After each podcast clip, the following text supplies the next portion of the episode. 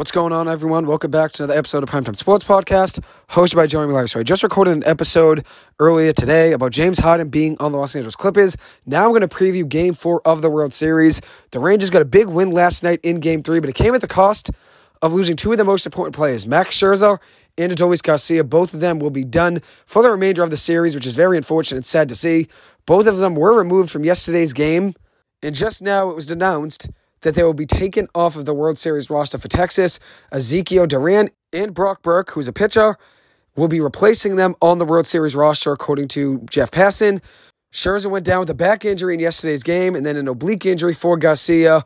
That's a tough break for this Texas Rangers team, but they just need two more wins, and they're going to need the guys to step up. They need guys to step up in the absence of Garcia, especially Garcia at the plate. Even though Scherzer is a very good pitcher, obviously, historically in his career. wasn't really great this postseason besides yesterday's game. They need somebody to step up in place of Garcia. Jon Gray came in in relief of Scherzer yesterday. Scherzer went three innings scoreless, with just 36 pitches. He went three innings, giving up two hits, no runs, two walks, and a strikeout. And then Jon Gray came in right out of the bullpen. It was great. He was great out of the bullpen, and that's what that team needed. Jon Gray went three innings, giving up just one hit, no runs, three strikeouts, no walks, and 30 pitches picking up the win. He has a 1.59 ERA in the postseason, which is obviously great to see. And then if you look at who stepped up at the plate, the Rangers had all their runs come in the third inning. Three runs come in the third inning, with two of them coming off of a two run home run in the top of the third inning with two outs from Corey Seager. And that was obviously huge for this Rangers team. That was his second home run that came into big position. Obviously, game one, tying the game in the bottom of the ninth inning was huge. And then now in yesterday's game, had a big two run home run to give Texas the lead with the two run shot. And that ends up being all they need. They win that game three to one. Adolis Garcia was Texas's hardest hitter in the playoffs, so that's obviously going to be a major loss for them. He set the record for the most RBIs in a single season in postseason history with 15 in the ALCS. Over on the postseason, he was hitting 323 with eight home runs, 22 runs batted in, two stolen bases, and an 11 8 OPS in 15 games. Obviously, it's not going to be the same without him. In tonight's lineup, it'll be Travis Jankowski taking over his spot in the lineup in right field, and then Mitch Garver move up to third in the lineup. And then the rookie, Evan Carter, he batting cleanup. He's been great for them in the postseason. A 333 batting average with a 1001 OPS and eight doubles in the postseason so far. I think Texas needs Marcus Semien to heat up. He had a big hit in last night's game, but he's hitting only 197 in the postseason with a 227 slugging percentage and a 491 OPS. They need him to get going. They need him to get going. As for Arizona, their starter in yesterday's game was Brandon Pfaadt, who went 5.1 innings, five and a third innings, giving up four hits, three earned runs, four strikeouts, and two walks. The rookie did get hit around yesterday by Texas, but it obviously could have been worse. He has been great for them overall in the postseason. Texas is now 9 0 on the road in the postseason this year, which is unreal to see, which is the best in MLB playoff history. So obviously, they found a way to really get things going when they are away and not at home. Tonight's game four matchup will be Joe Mantiply on the mound for the Arizona Diamondbacks. This will actually be a bullpen game for them. In eight appearances in the postseason this year, he has five strikeouts and six and a third innings, giving up a 4.26 ERA. He went up against Texas in relief in August, recorded two outs, giving up one hit and gave up no runs. Andrew Heaney will be on the mound for Texas.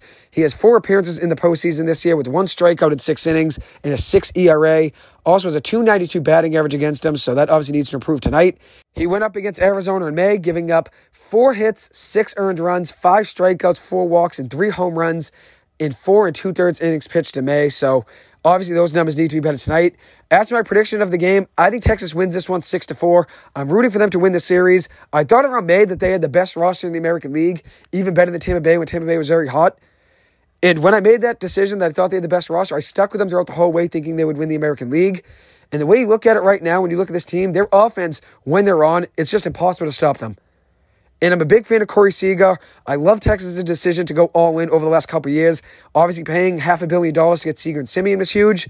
And then getting Jacob DeGrom in free agency last year and then trading for Max Scherzer when DeGrom went down this year. It's obviously great to see this team going all in. I'm always rooting for teams that go all in. At the same time, I root for teams that are underdogs as well. Arizona's an underdog. They fight hard night in and night out. They don't go down without a fight.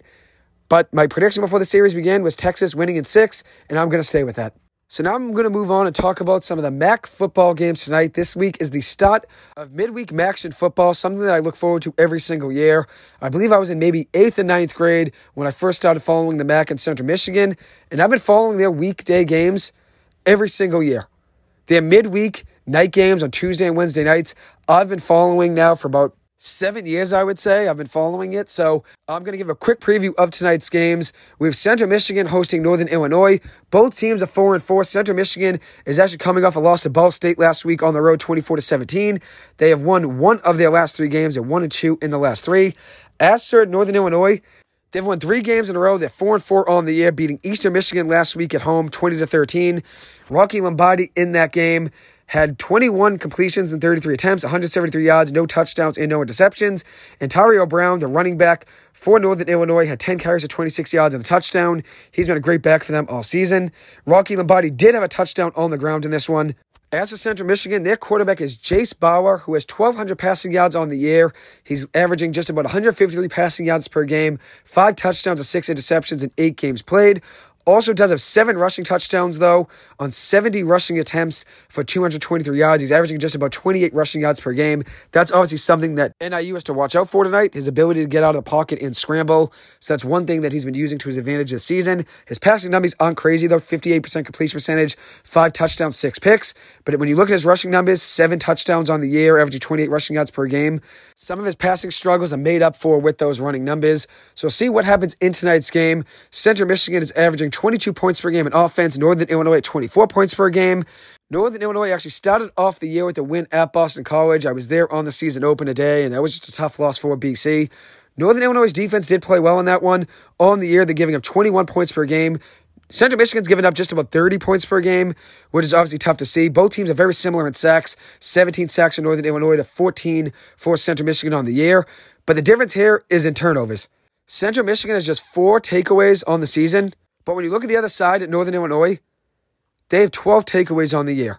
A plus three turnover differential. Central Michigan's at minus six minus six turnover differential for Central Michigan on the year. Central Michigan is the underdog of this one, with them being the home team in a midweek game.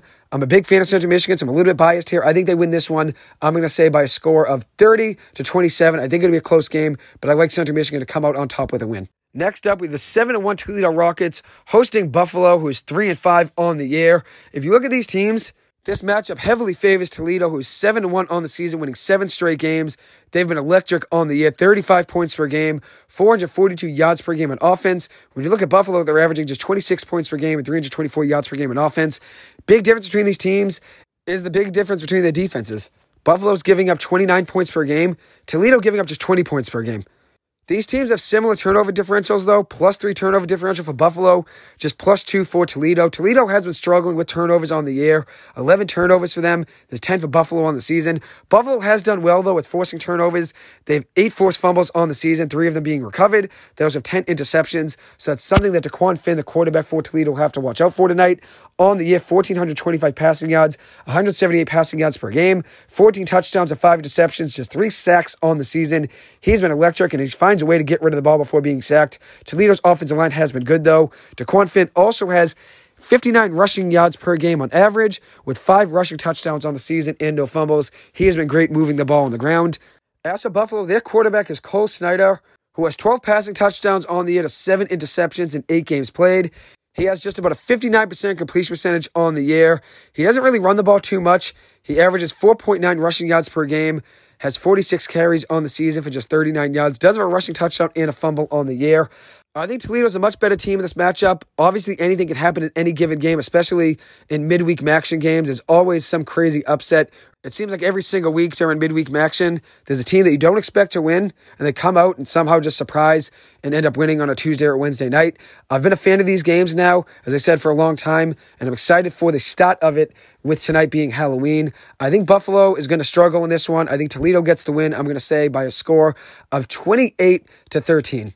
So now to close out the episode, I'm going to talk about some things Halloween, which one thing I already said in my first episode of the day, I said happy Halloween to everyone out there. I wish everyone another happy Halloween. Hopefully everybody has a great day and gets to enjoy some candy.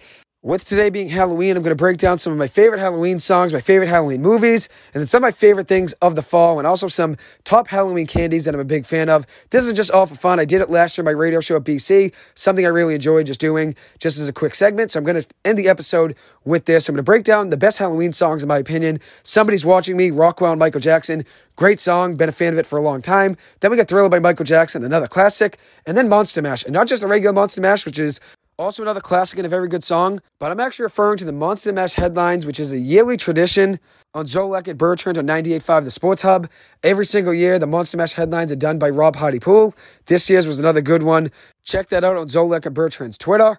So that's another good song. Those are my top three Halloween songs. We had Somebody's Watching Me, Thriller, and then the Monster Mash, but the Monster Mash headlines by Rob Hardy Pool on Zolak and Bertrand. Every single year, he creates a new jingle with Monster Mash about headlines around sports. So he talked about the Celtics win last night, the Bruins win last night, and then also the NFL trade deadline today. It was very catchy, just like it is every single year. I didn't really know too much about it until a couple years ago, but it's catchy. So go check that out on Twitter on Zolak and Bertrand's Twitter.